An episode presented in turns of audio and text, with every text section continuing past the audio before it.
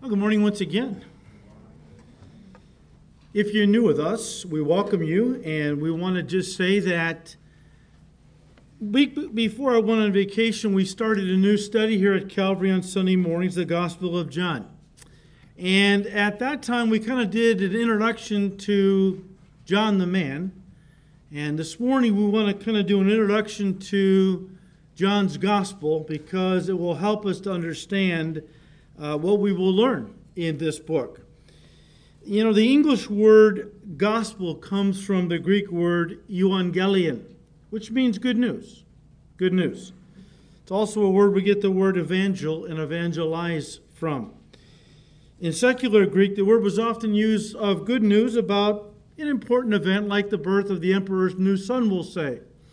And of course, heralds went out to the entire kingdom to announce that the emperor had a new son.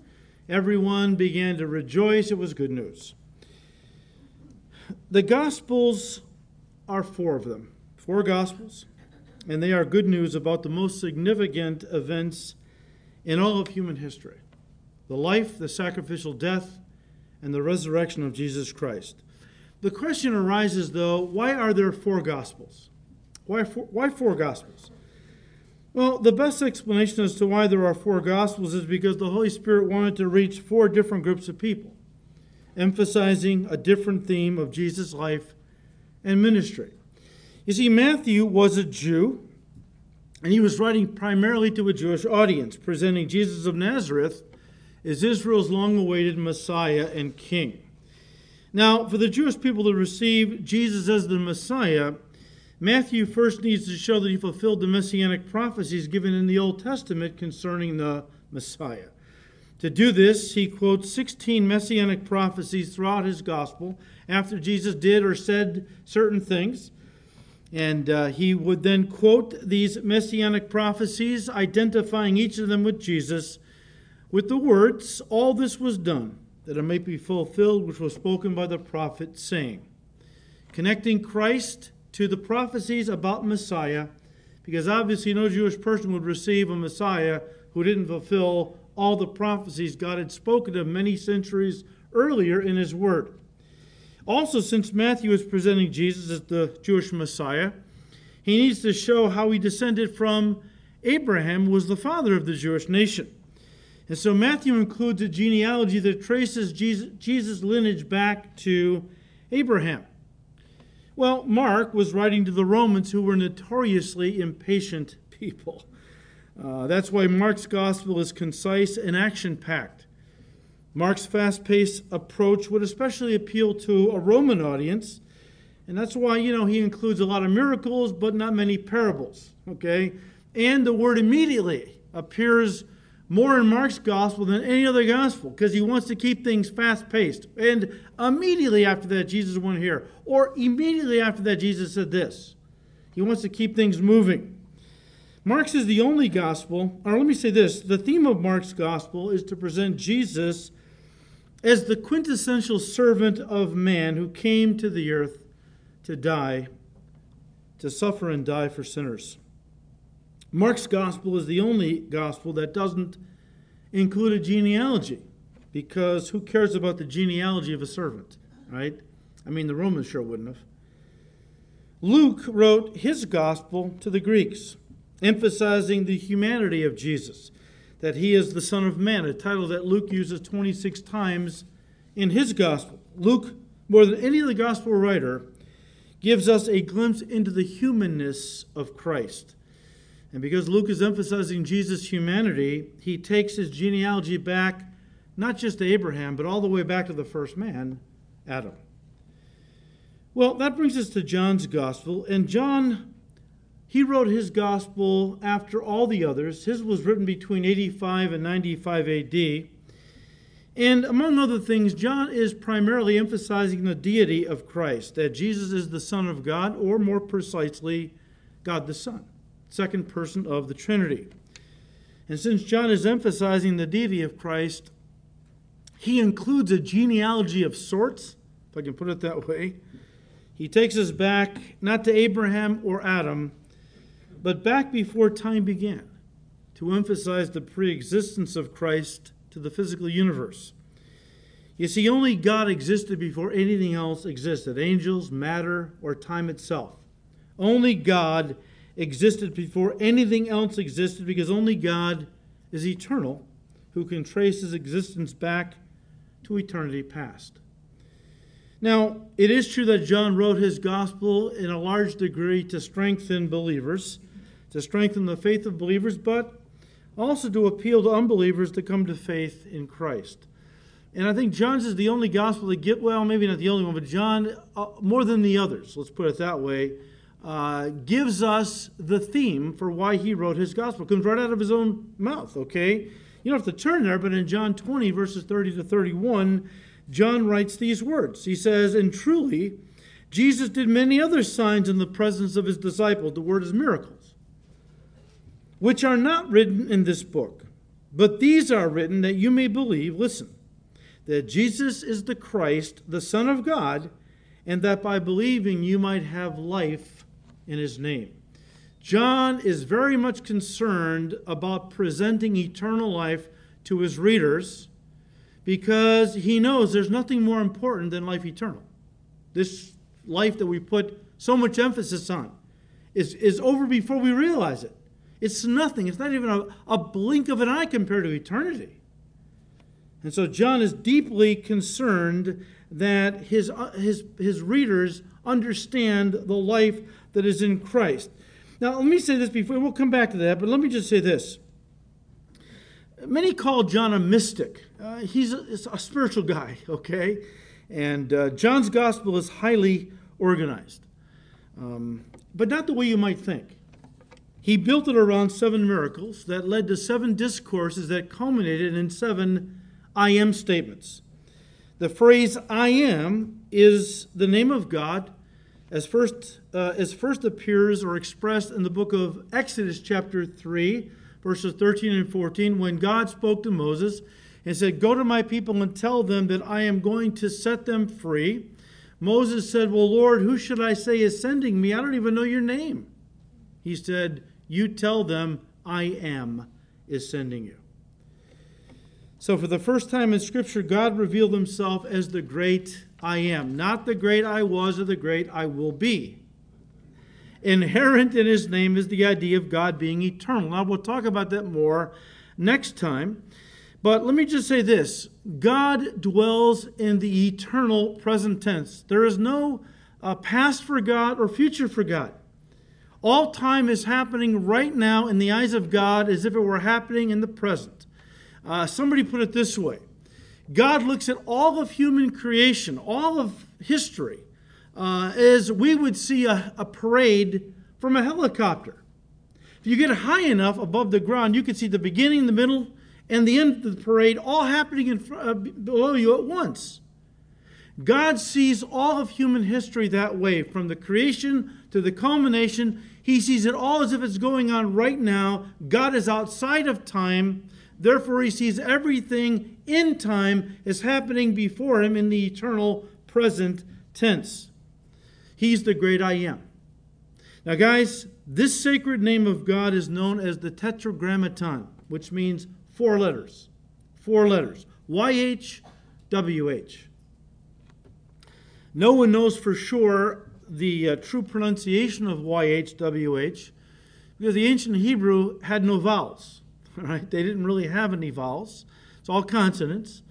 And um, on top of that, the Jewish people never would pronounce the name of God because they believed it was so holy, their, their lips were too profane to utter the sacred name of God.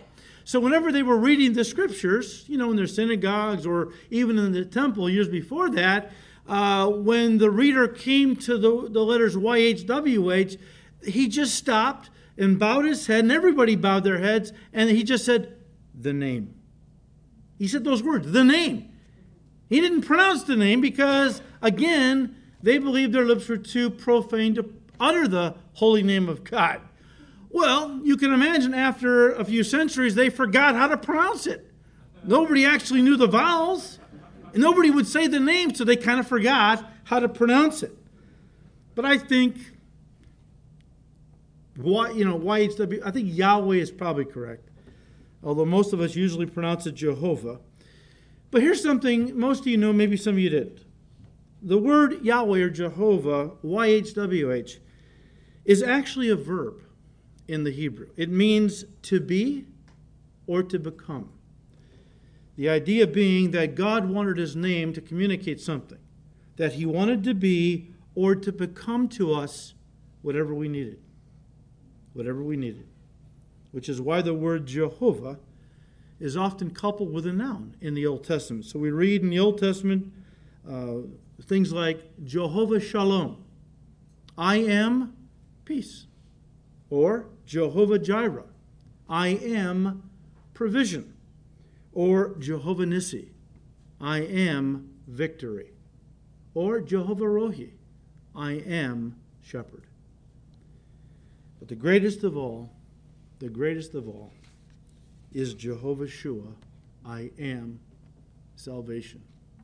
I am salvation. In fact, the Greek name for Jesus comes from Jehovah Shua, or as the Jews pronounced it, Yehoshua, or they would shorten it to Yeshua. The name of Jesus in Hebrew is Yeshua. It means God is our salvation. You see, God wants to become to us whatever we need. Well, our greatest need was for salvation. So, God came down from heaven, became a man, and died in our place in the person of Jesus Christ, our Yeshua, whose name means the Lord has become our salvation. Now, in John's Gospel, Jesus called himself I am, again, the name of God, different times. The seven that stand out, which the book is kind of re- built around, are seven I am statements. These I am statements, I am, the name of God, is coupled with different nouns throughout the gospel. Think of it as, and again, I am is the name of God, and what comes after it is really a description of who He is or what He wants to do, how He wants to become to us whatever we need, right? Well, in John's Gospel, uh, he couples the name I am with different nouns, which is the name of God coupled with a description. Think of it like this. If I was using it of myself, I would say uh, Phil Ballmaier, my name, hyphen the pastor. That would be my name coupled with a description of who I am. When we read our Bibles, we tend not to read these things. Well, you know, we tend not to take our time often. We read, but we tend to race through a lot of things. We don't meditate on what really is being said, the impact. Let me read to you these seven I am statements the way they're supposed to be read. A name coupled by a description, coupled with a description. All right? I am, hyphen, the bread of life. John 6 35. I am the light of the world. John 8 12. I am the door. John 10 9. I am the Good Shepherd. John 10, verse 11. I am the name of God, the resurrection, and the life. John 11, 25. I am the way, the truth, and the life. John 14, verse 6. And finally, I am the vine. John 15, verse 5. And we'll look at and develop each of these I am statements when we get to them because, guys, they are not only important, they could be life changing. If you fully understand what Jesus Christ wants to be to you, everything you need are wrapped up in these I am statements. Everything. Now, of course, there were times when Jesus called himself I am that he got himself in trouble with the Jewish leadership. One of those comes to mind, uh, that comes to mind is John chapter 8. And he's kind of gotten into it. You know, Jesus had nothing but compassion and kindness for sinners. The folks he really didn't have much use for were the religious establishment who walked around communicating to everybody how holy they were. None of you people are worthy to come to God, only us. God only loves us Pharisees and scribes because we're so holy, you know. And the idea was that, you know, uh, Jesus really got into conflicts with these guys. In John 8, it really erupts, it really boils over. And they basically called him a bastard child because the word on the street was he was virgin born, right? Mary must have had an affair with some young guy, you know, that kind of thing. And he told them, well, you know, you're of your father, the devil. you know, uh, it got a little heated there. And um, at one point, Jesus said to them, You know, Abraham rejoiced, looked forward to seeing my day, and re- he rejoiced when he saw it. And they were, they flipped out. What do you mean Abraham saw your day? You're not even 50 years old. Abraham has been dead and buried long, long ago. How can you say that Abraham rejoiced to see your day? And he said, Before Abraham was, I am. He didn't even couple with anything. Very clear. Before Abraham was, I am. They flipped out. They picked up stones to kill him because in their minds he was blaspheming, calling himself God. Surprise. now, guys, as we look at the four Gospels, we can see right away pretty much that three of them, Matthew, Mark, and Luke, are similar. And because of that, they are known as the Synoptic Gospels, from a Greek word meaning to see together or to share a common point of view. The Synoptic Gospels focus primarily on Jesus' Galilean ministry and his public teachings, whereas John's Gospel focuses mainly on Jesus' Judean ministry and his private teachings to his disciples. Almost one half of John's entire Gospel deals with the last week of Jesus' life before his crucifixion, and half of that focuses on the last 12 hours of his life before the cross. This gives us incredible detail into the final hours of Jesus' life, unlike any of the other Gospels. It gives us a detailed look at his final hours on earth, including and especially the time he spent with his closest men. We get insights into Jesus' relationship with his guys, he gave some of the greatest discourses in the Gospels. The last few hours of his life before the cross, Matthew, Mark, and Luke don't record that. John takes us behind the veil in a sense, and he gives us insight into these things, these discourses, these, these teachings right before he went to the cross are incredible. And they teach us so much about Jesus, about the Spirit, about the love of God for us, and so on. Now, as I've already said, a major theme of John's gospel is that unbelievers would come to know and believe that Jesus is the Messiah and the Savior of the world, and that by believing, many would have life, eternal life in His name. And as I alluded to earlier, this was such a burden for John that people would have eternal life that 54 times in his gospel he talks about this life. In fact, he makes sure that he quotes everything, well, I don't know if it's everything, but a lot of what Jesus said about eternal life, okay? And um, two that come to mind John 10, verse 10, where Jesus said, I've, I came that you might have life, eternal life, and have it more abundantly. John 14, 6, I am the way, the truth, and the life. Nobody comes to the Father except through me. Look, since there is only life, eternal life in Jesus Christ, something that the other New Testament writers echo, not the least of which was Peter, in, uh, in Acts chapter 4, verse 12, when he said to the Sanhedrin, Neither is there salvation in any other, for there is no other name given among, under heaven among men whereby we must be saved. But since there is only eternal life in Jesus Christ, it stands to reason that Satan would try to trick people into accepting, listen, a counterfeit or a false Christ who, although believed in, cannot save them. You know, I won't have you turn there, but in 2 Corinthians 11, verses 3 and 4, Paul well, actually, he rebukes the church in Corinth. Basically, what happened after he came into Corinth, gave them the truth, and moved on to preach the gospel somewhere else, false teachers came in. This was quite common in Paul's ministry.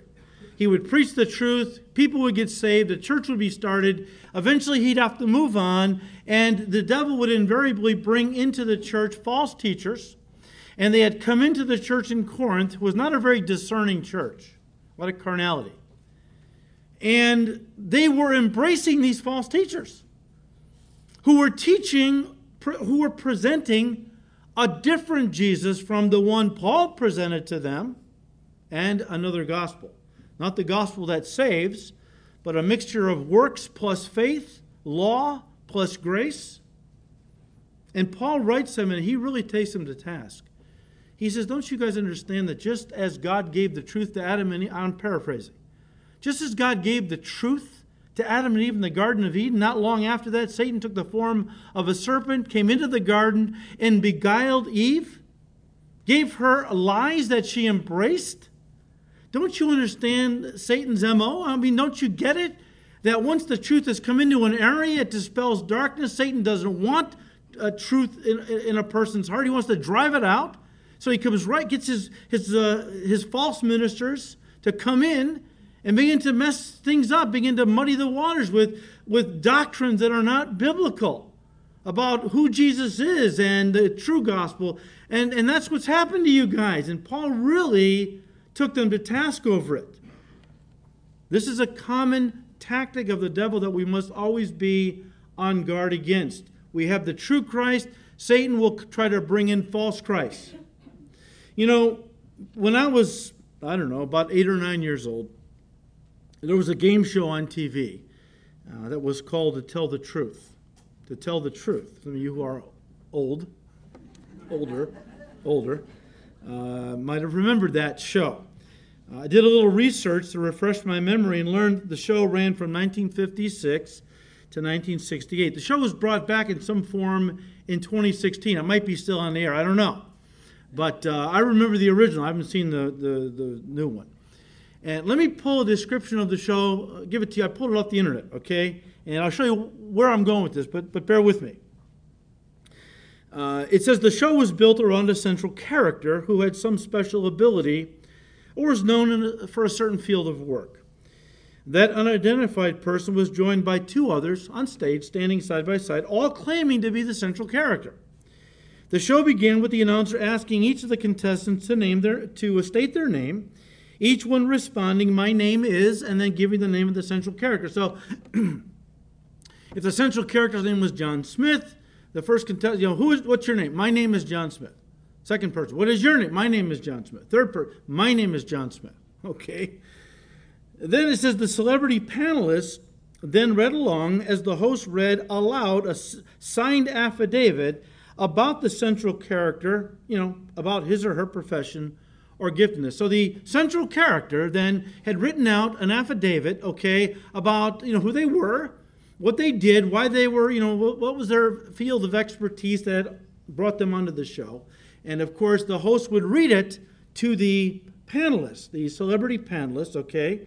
And um, then the panelists were each given a period of time to uh, question all three individuals to try to determine who was the real central character. The only rule was that the central character had sworn to give only truthful answers, while the two other impostors were permitted to lie and pretend to be the central character. After the time limit ended, the question stopped, and each member of the panel voted on which of the challengers they believed to be the central character. once the votes were cast, the host asked Will the real, you know, person, the central, will the real John Smith, will say, please stand up?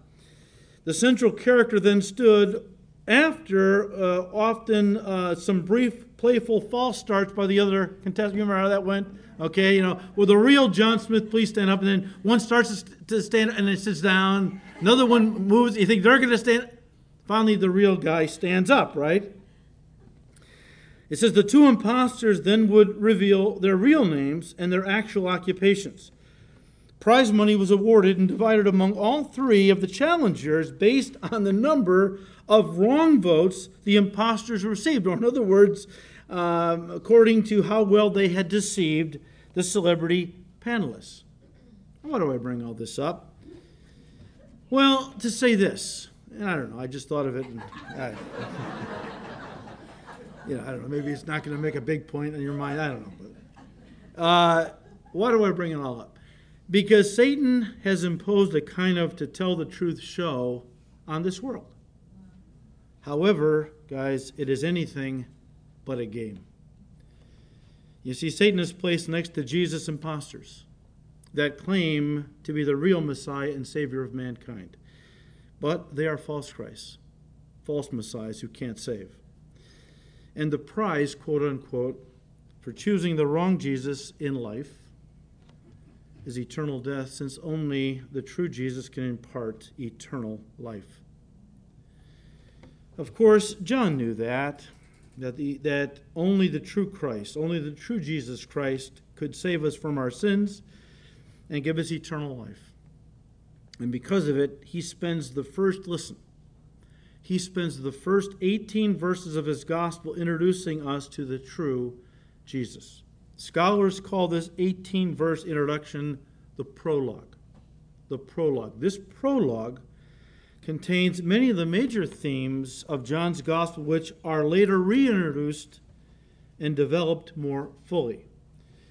But for the most part, these first 18 verses form a statement of faith concerning Jesus Christ. Now, a statement of faith is a declaration of what a church or parachurch organization or missions organization believes about God, Jesus, you know, salvation, and other key elements of the Christian faith. Uh, every evangelical church, let me just say this every evangelical church and ministry agrees on the basics who Jesus is and how we get saved. Now, we can differ on some non essentials, and this is very common, okay? You have evangelical churches that will often differ on non essentials, like the timing of the rapture, or are the gifts of the Spirit still around today? These are non essential doctrines. They don't impact a person's eternity, okay? When it comes to the basics, all evangelical churches and organizations believe the same things about Jesus, who he is, what he did, and how you get to heaven. They all believe that. If you go to our church website, click on the Visit tab, and then on We Believe, it will take you to our church statement of faith. But then, if, but then you will find other churches and groups that claim to be Christian, Jehovah's Witnesses, Mormons, Christian scientists, and so on. And if you go to their websites and read who they believe Jesus is, and how a person gets saved, you're going to see how much of a difference their concept of Christ differs from our concept of who Jesus is as evangelicals. Okay? And we'll talk about that more next time. Suffice it to say right now that false Christs have been around pretty much since the fall of man. I'm thinking of Nimrod in Genesis 10. You can check him out on your own. First cult leader, I don't know if he presented himself as a Messiah. I kind of think he did, all right? But these false Christs have been around pretty much since the fall of man. Jesus said they're coming in greater numbers the closer we get to his return, and they would deceive many. This was something that was certainly true in John's day because even in the Apostle John's day, there had already come numerous people claiming to be the Christ of God, and these false Christs had led, listen, many astray many astray. Therefore, John opens his gospel by giving us seven attributes or distinguishing signs of the true Christ, so that no one would be able to mistake an impostor for the genuine Christ of God. Let me just read them to you, okay? Um, these come right out of the first 18 verses. And guys, they form what theologians call a Christology of Jesus Christ. Christology is the study of Jesus Christ, who he is, what he did, and so on. All right? John is giving us a concise Christology of Jesus Christ in the first 18 verses of his gospel because he knows there is only eternal life in the true Christ. Satan has flooded the zone, flooded the world with false Christ. If I'm going to present, you know, if I'm going to um, appeal to people to, to, to have eternal life, I got to present I know who the true Christ is, John would say, but I, but I need to present the true Christ to people so that they're not confused. And that's why he began his gospel with an 18 verse statement of faith or prologue, and it breaks down into seven main points. I'll give them to you quickly. The eternal pre existence of Jesus Christ, the beginning of verse 1 and verse 2. The equality of Christ with God, middle of verse 1. The sameness of Christ with God, end of verse 1. The omnipotence of Christ, verse 3. The life of Christ, verses 4 and 5 the herald of Christ, verses 6 to 8, the light of Christ, verse 9, and the incarnation of Christ, verses 14 to 18. Now, some of you might be thinking to yourself, why do I need to know all this theology? Okay, I'm not going to be or planning on being a professor at a Bible college or a seminary. So why, you know, why are you going to go through all this? All right, why, why do I have to know all this theology? Okay, well, all right.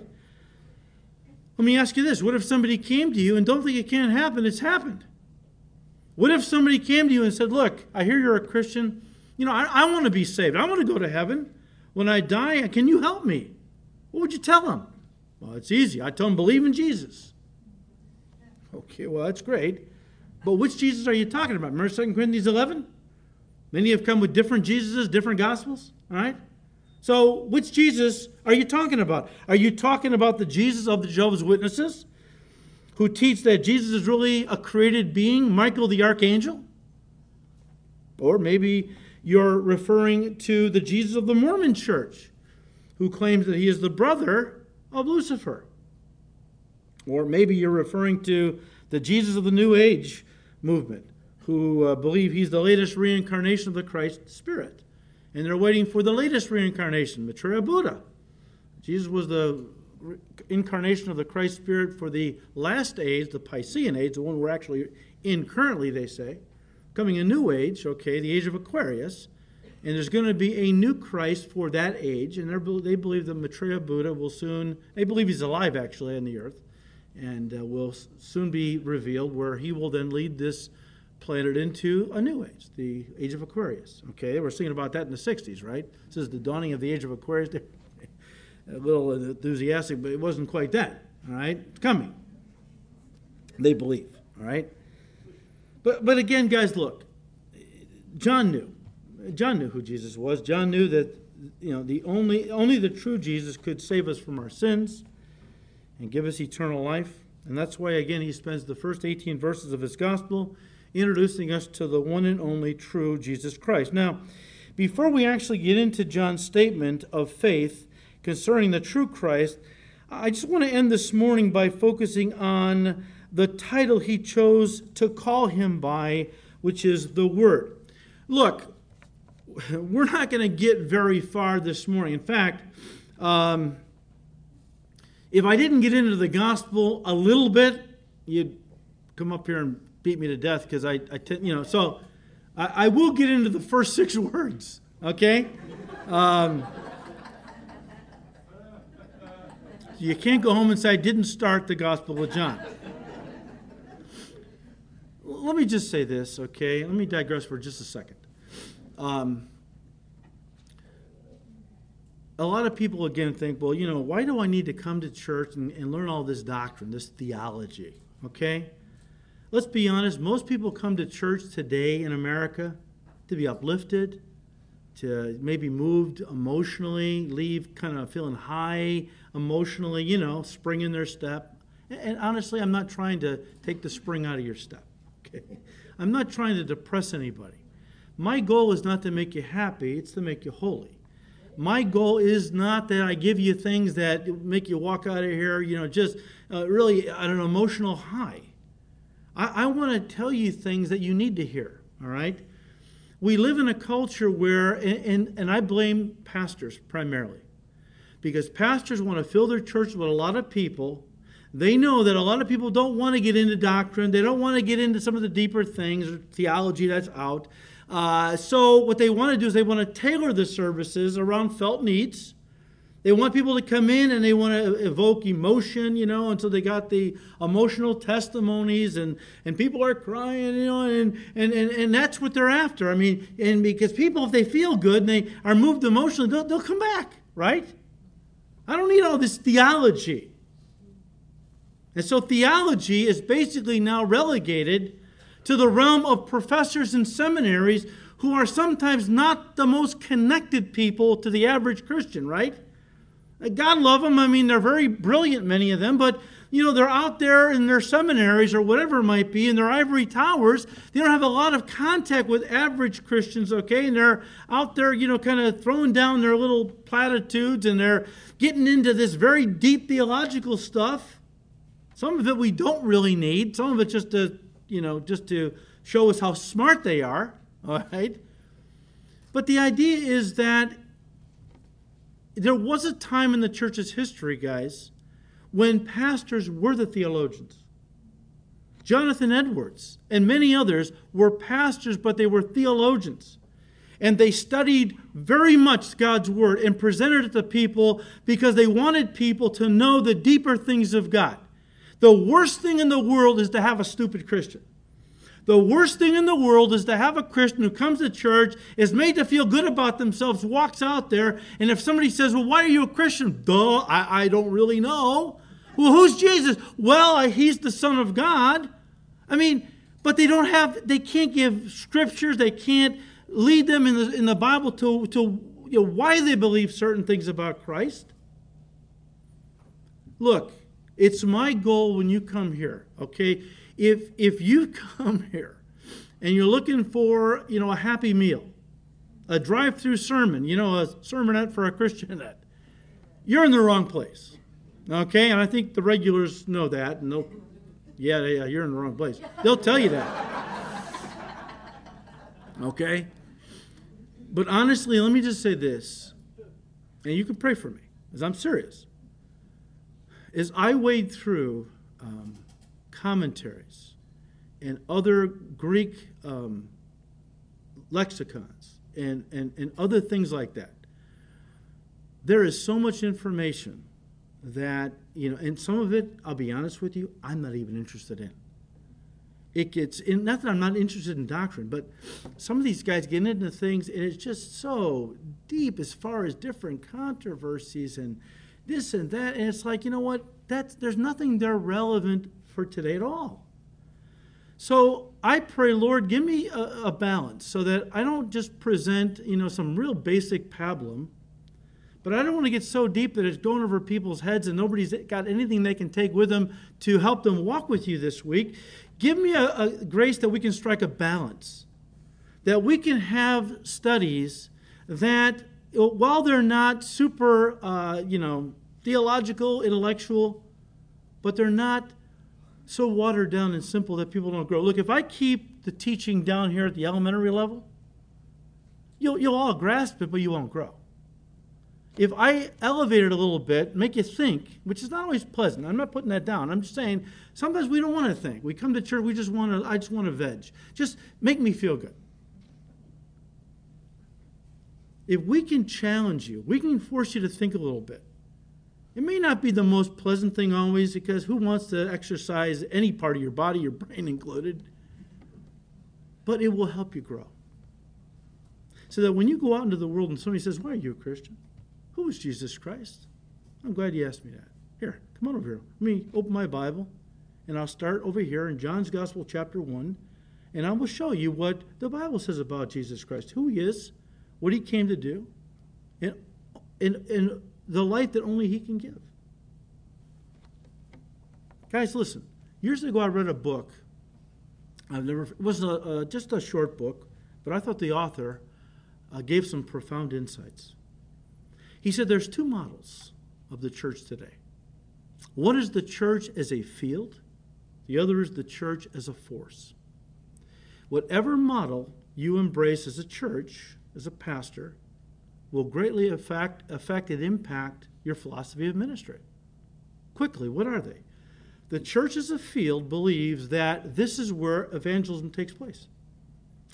Everything is geared to bring people into this room, or if you're it's usually a megachurch, into the sanctuary. Because that's where all the ministry takes place pretty much. All the evangelism. You guys, you're not really qualified. You got to leave it up to us, the, the professionals. That's what we get paid for, okay? Everything is designed through the music and the glitzy presentations and the Hollywood like uh, everything else It's all designed to appeal to unbelievers to come in because this is the field, all right? This is where ministry evangelism takes place. The problem is, if you make that the focus and every message on Sunday morning is geared to the lost that they might get saved, how do the church how do the saints grow? The gospel is a wonderful thing. Once you receive it, you don't need to keep hearing it week after week as the main diet. You're not going to grow. The other model, which I believe is the correct one, the biblical one, is the church as a force. What does that mean?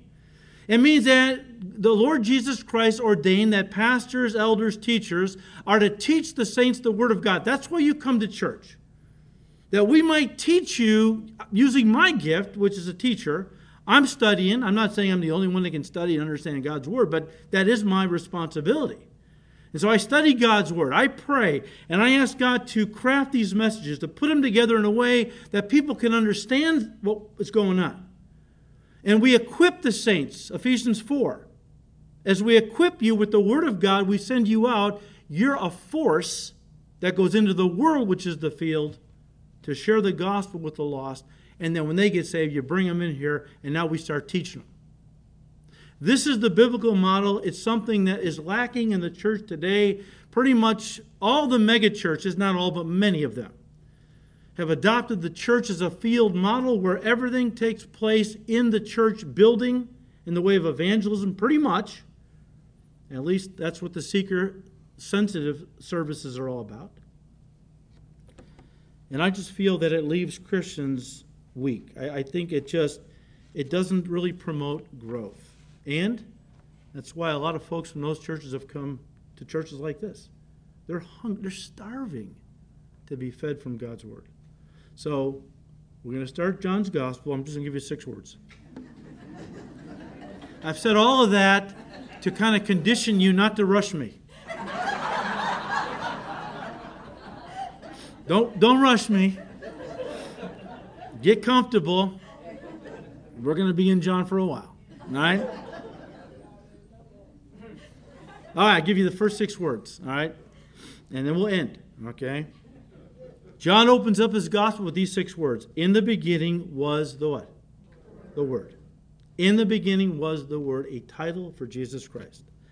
How do we know that John is using the Word as a title for Christ?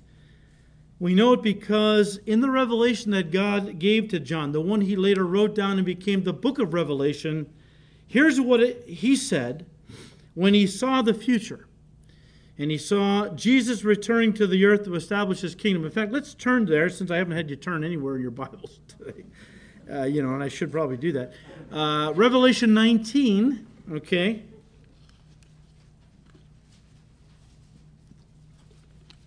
Now, John is seeing the future.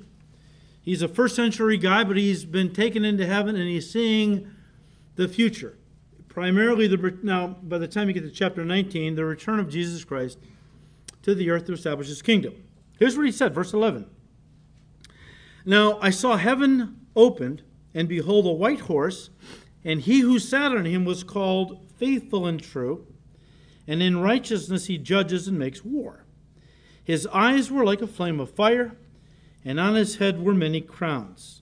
He had a name, writ, had a name written that no one knew except himself.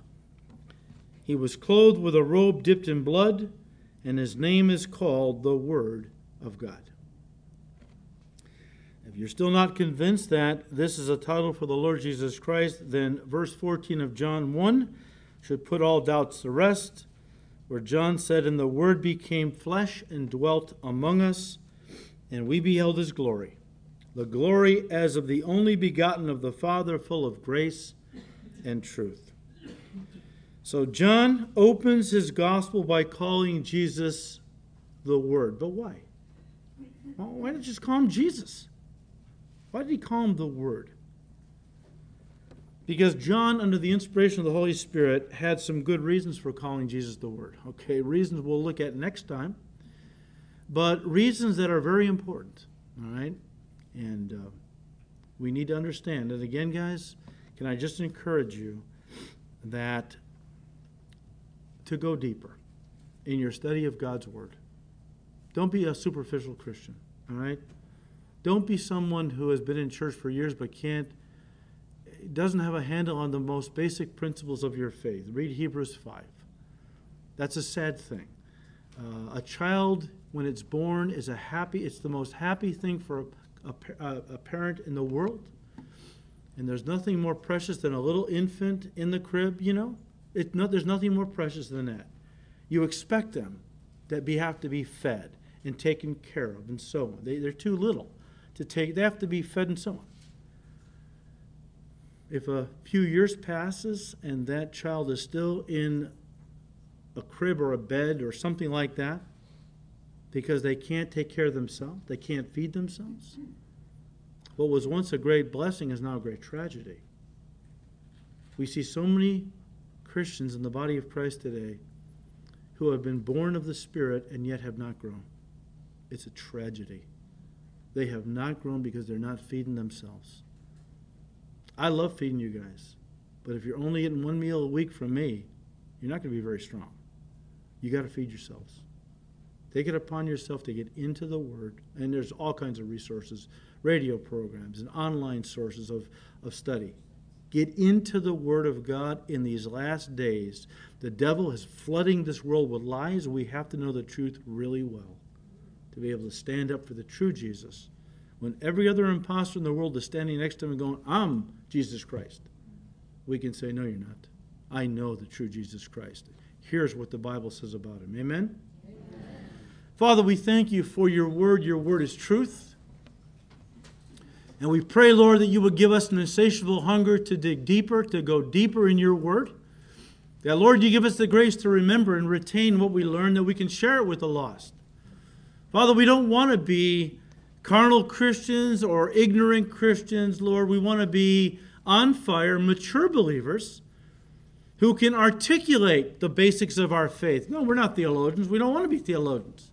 But we do want to be learned believers in Christ. So give us grace, Lord, to do that and to be a light to others in darkness.